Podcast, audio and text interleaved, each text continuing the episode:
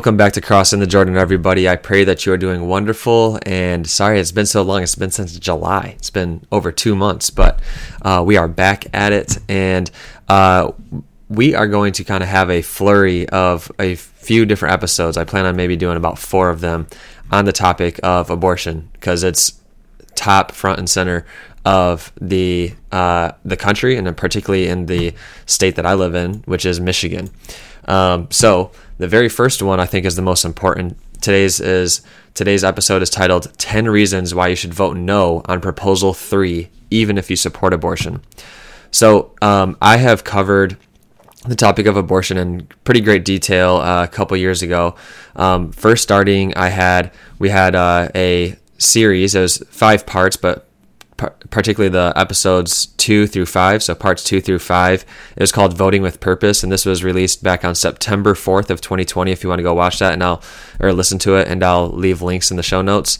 And then that goes in great detail about all the different aspects and how. Uh, um, how I used to view everything, um, and how that's radically changed uh, due to science and to reason and to true compassion and true healthcare. Um, and then I and then there was a, a, bonus episode that we released that I released last year on September 11th titled "What Do 9 and 11 and Abortion Have in Common." So again, uh, I'll have links to these in the show notes to listen to those more.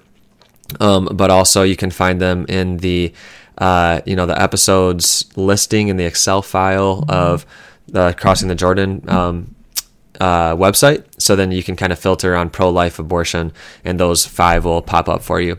So today is 10 reasons why you should vote no on Proposal 3, even if you support abortion. So the background of this is that on uh, November 8th, on the ballot, and uh, November 8th is the voting day, but if you get an absentee ballot like I do, you're going to get it at the end of this month in September. So this is a uh, very important issue that we need to address right now, not in October, not in November, but right now as we lead up to people starting to cast their votes and their ballots. So, proposal three on the ballot is dece- is a deceptive title called "Reproductive Rights for All," which is an, which is a proposed amendment to the Michigan Constitution. Um, and this is a supposedly a big deal. Like I don't know too much behind the the background of just the Michigan Constitution and things like that, but supposedly from people who are lawyers and people who are, um, you know, know uh, political science, and everything, a an amendment to a constitution, whether it be the federal law or the um, state law. I guess is a huge deal, and like you don't play around with the Constitution unless you have very good reason to do so. Um, so first and foremost, this is a, I guess a very big deal let alone what is actually proposed in this amendment. So it is very, very, very radical. So, first and foremost, this amendment was um, the I guess the push for this amendment and the money funding this and trying to advertise for this being pushed everywhere is by who? Planned Parenthood and ACLU, the American Civil Liberties Union. So they're pushing for all of these uh, so-called ab- right to abortion um, after the overturning of Roe versus Wade. They proposed it to for it to be on the ballot, and a lot of people pushed back because even people said like it was gibberish in there, like it's very confusing terminology.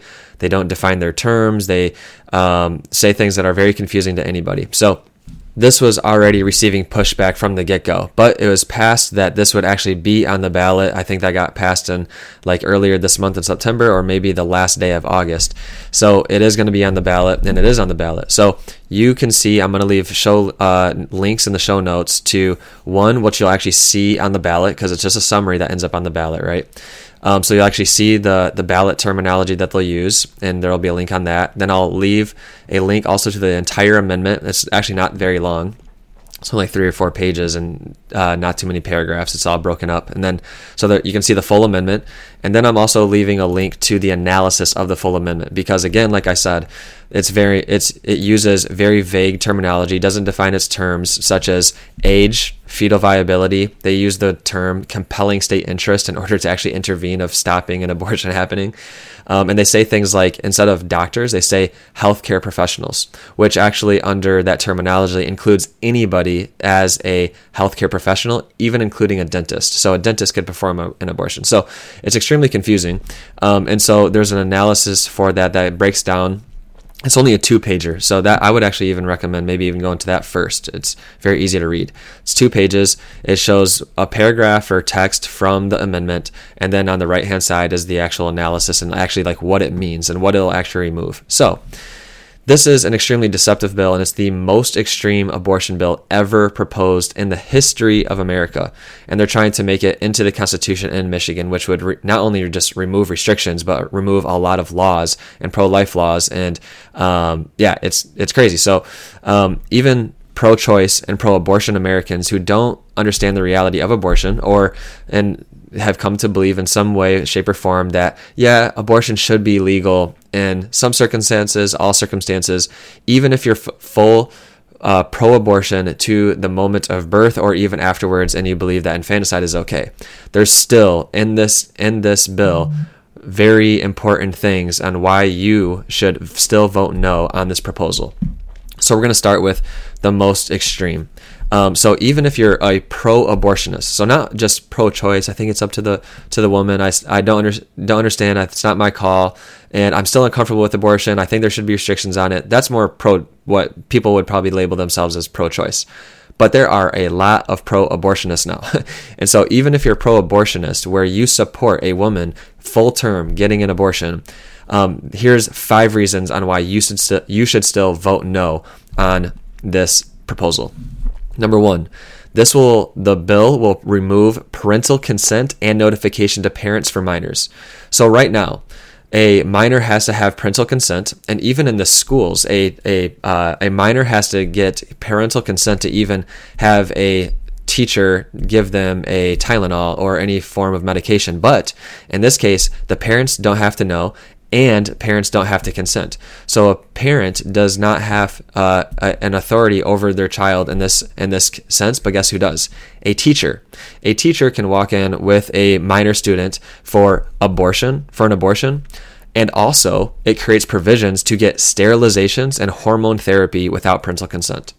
So if your son thinks he's a girl, hey, you might not know it, but their t- but their teachers they can go in to Planned Parenthood or any other um, uh, these so-called you know clinics that you can get sterilization and hormone therapies uh, without parental consent. Which we can have a whole other episode on that. But not only is it this hormone therapy stopping and it's an oppression of, of their hormones but we intrinsically are uh, are down to our dna and core are uh, binary and sexualized creatures. And so, um, not only is it su- suppressing the development of their sexual organs, but guess what? Our sexual organs are uh, also integral to our entire bodies. So, guess what happens? Mental, emotional, um, and psychological uh, oppression as well. And so, there's tons of science out there that is extremely harmful to kids. But anyhow, so that's number one. This will remove parental consent and notification to parents for minors. If you're a parent and you have a child that uh, thinks he, you know he he's a girl or she's a boy,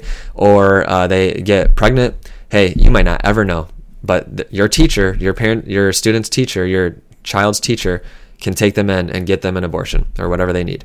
Number two, this uh, bill will also remove informed medical medical consent laws. So th- this is a uh, requirement under the current law that you, as a patient, are there has to be consent to consent and understanding of information provided to you.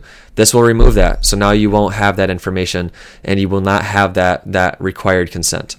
Number three, this bill will remove laws that require abortion facilities to be licensed and inspected by the state of Michigan.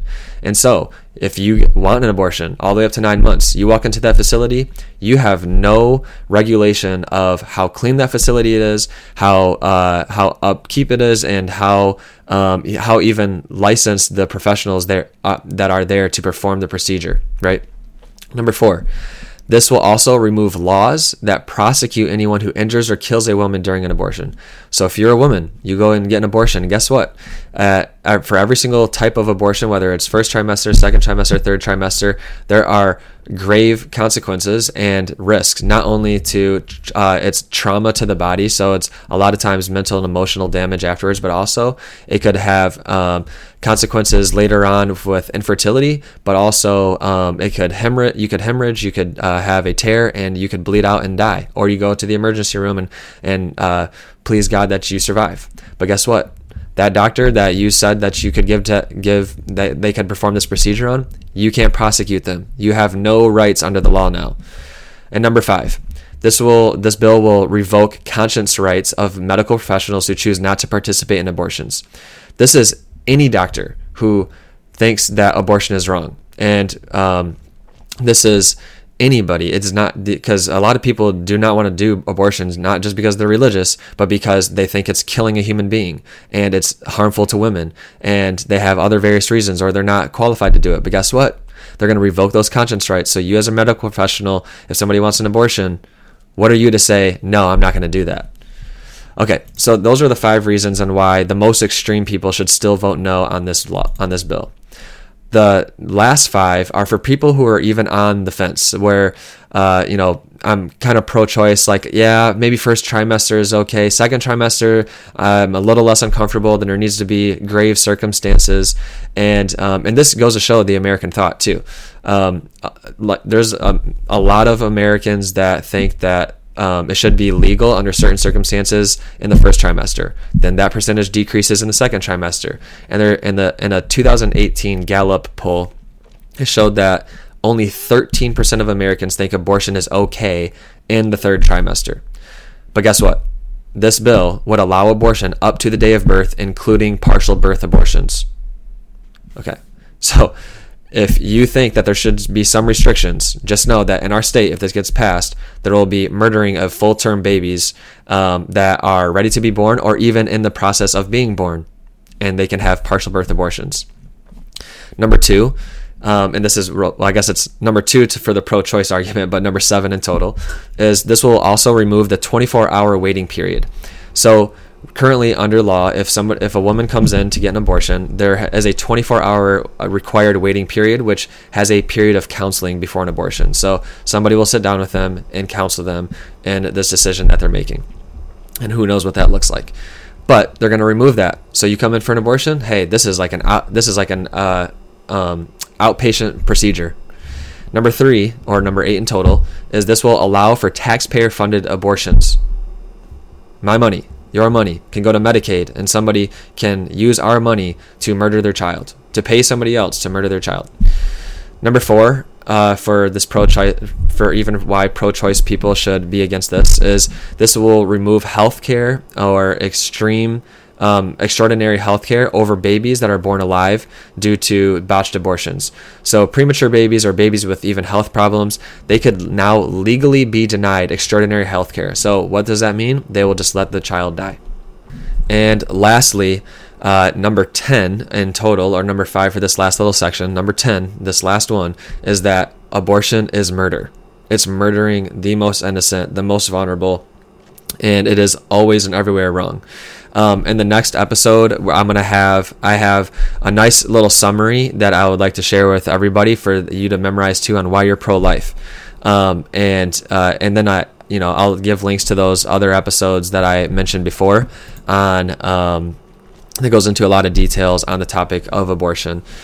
And so, just to summarize this episode, here are the 10 reasons why, even if you are, are pro abortion or pro choice, why you should um, vote no on proposal three when it becomes voting time and you get your ballot. Number one, it'll remove parental consent and notification to parents for minors. Teachers can give consent instead of t- instead, instead of telling the parents. Number two, it will remove informed medical consent laws. Number three, this removes laws that require abortion facilities to be licensed and inspected by the state of Michigan. Number four, this re- will remove laws that prosecute anyone who injures or kills a woman during an abortion.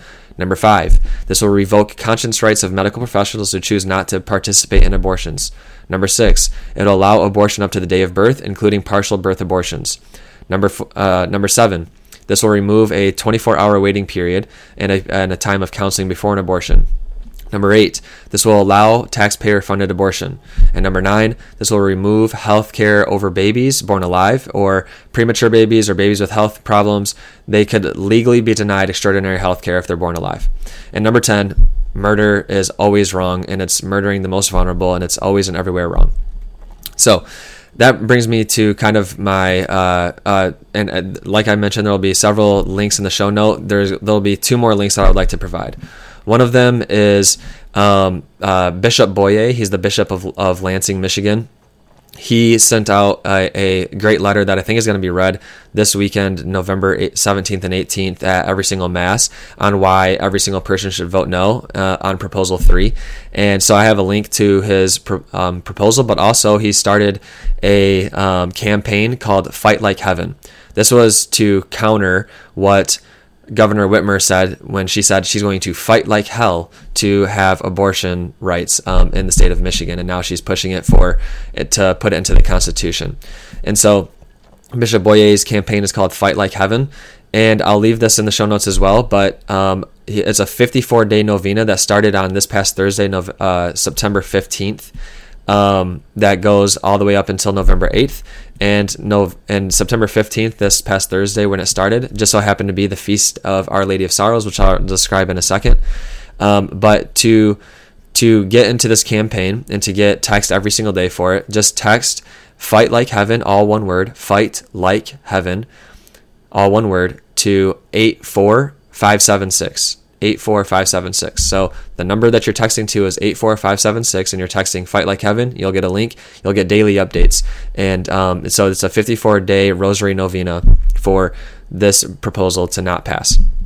And so, and then the last link that I'll provide is uh, a link to the Support Michigan Women and Children um, website, which has is actually the group that did that analysis that I'll provide the link to on the amendment. But I'll, they'll go into all this detail, and there's some things on there, and you can donate. Um, so take action as well. So the last thing this is not a religious issue. This is a this is a reason a human issue. Just like Martin Luther King Jr. He is a Christian pastor, but guess what? Nobody would say now, at least nobody would say that he's forcing his religion on me. He's saying what's right and what's wrong. Let's come to reality. Is this a person or not? And if it is, they are due the most fundamental rights. So let's continue making progress and not de- you know go back in time and start calling people not humans or not persons to rationalize murdering them. Um, and we're talking about the most vulnerable, a child who is in the womb, in the uterus, and the uterus is the is the only organ in a woman's body that's not for the woman. It's for other for another child. So and they're in their proper place to grow, just like as me and you are growing here and now. Me and you were once that small. From the moment of conception, you were there. From the moment of conception, a, a baby is there. And so, and this is all based on science. But anyways, uh, I bring us to the faith aspect of this. Our Lady of Sorrows. Our Lady of Sorrows is the when this 54 day novena started this past Thursday, and this is so uh, this is providential. Our Lady of Sorrows is um, is Mary who weeps for her children in a way, right? She she has compassion on all of her children. Where does this come from? And we had an entire episode on this on why Mary is the new Rachel. So in the Old Testament, of one of uh, Jacob or Israel, one of the the women that gave birth to you know the one of the some of the 12 tribes of Israel was named Rachel. And she gave birth to Benjamin. And Rachel was also known as the mother of all Israel. So people would go to Bethlehem and they would ask her to intercede for Israel. And why is this? And so she died in Bethlehem giving birth to Benjamin. Benjamin in Hebrew literally meant beloved the beloved one. Well Mother Mary, she was told in Luke 2 by the prophet Simeon that her heart, her soul would be pierced. And and where is this at? Is at the cross and John and at the end of John, who is there at the cross with Jesus? Mary. And what does Jesus say to her? That behold, behold your mother, behold your son. And who was that son? It was the beloved disciple. It was Saint John who calls himself the beloved disciple. Why? Because just as uh, just as Rachel died giving birth to give life to Benjamin, the beloved, so too Mary, in union with her son Jesus, and a, so to speak, died with him to give life to the beloved disciples, which are all of us. And this is seen in Revelation 2, because guess what? It says that Mary in Revelation 12, 17, I believe it's 17, that she is the one who intercedes for her children who uh, who are disciples of Jesus and give a witness and testimony to Jesus. And so she is the new Rachel. She is the one who um, who intercedes for us. She's the mother of the new Israel, the church, and she's the, there at the cross along with us who participate in the redemption that Jesus offers. We, his mystical body, are united in that, and she intercedes for us there. And she, in a mystical, spiritual way, died with her son to give life to all of us. And then lastly, in Matthew 2, this is when um, this is when Herod hears about this this king who is born, and what does he have uh, done? He tells his people to go and kill every male child in Bethlehem. Why? To kill Jesus, to kill this child. And what does Matthew, who does uh, Matthew quote? He quotes the prophet Jeremiah saying this A voice was heard in Ramah, wailing in loud lamentation, Rachel weeping for her children. She refused to be consoled because they were no more. So, in the context of child sacrifice, of killing innocent children, um, which was part of uh, the spirit of the Antichrist, is Rachel, who at this time where Jeremiah is writing in the Old Testament, Rachel's long gone. She's been dead, but guess what? She's weeping for her children in Bethlehem because of um, because of what was happening to Israel. So too here, just as these infants, and so too in our current culture, where uh, 2,400 innocent children are murdered every single day, and people are celebrating this and saying it should be a right. Are is Mary here? Mary's right here. This new Rachel who is wailing in loud lamentation. Rachel weeping for her children because we are living in a time where child sacrifice is still is is still celebrated and even a a uh, secular dogma that if you don't buy into, you're part of the issue. You're part of the issue. You're not the compassionate folks, right? But um, so Mary here, that's so beautiful that we start this Rosary Novena on that feast day of, of Our Lady of Sorrows, who intercedes for all of her children, including the unborn. God bless you.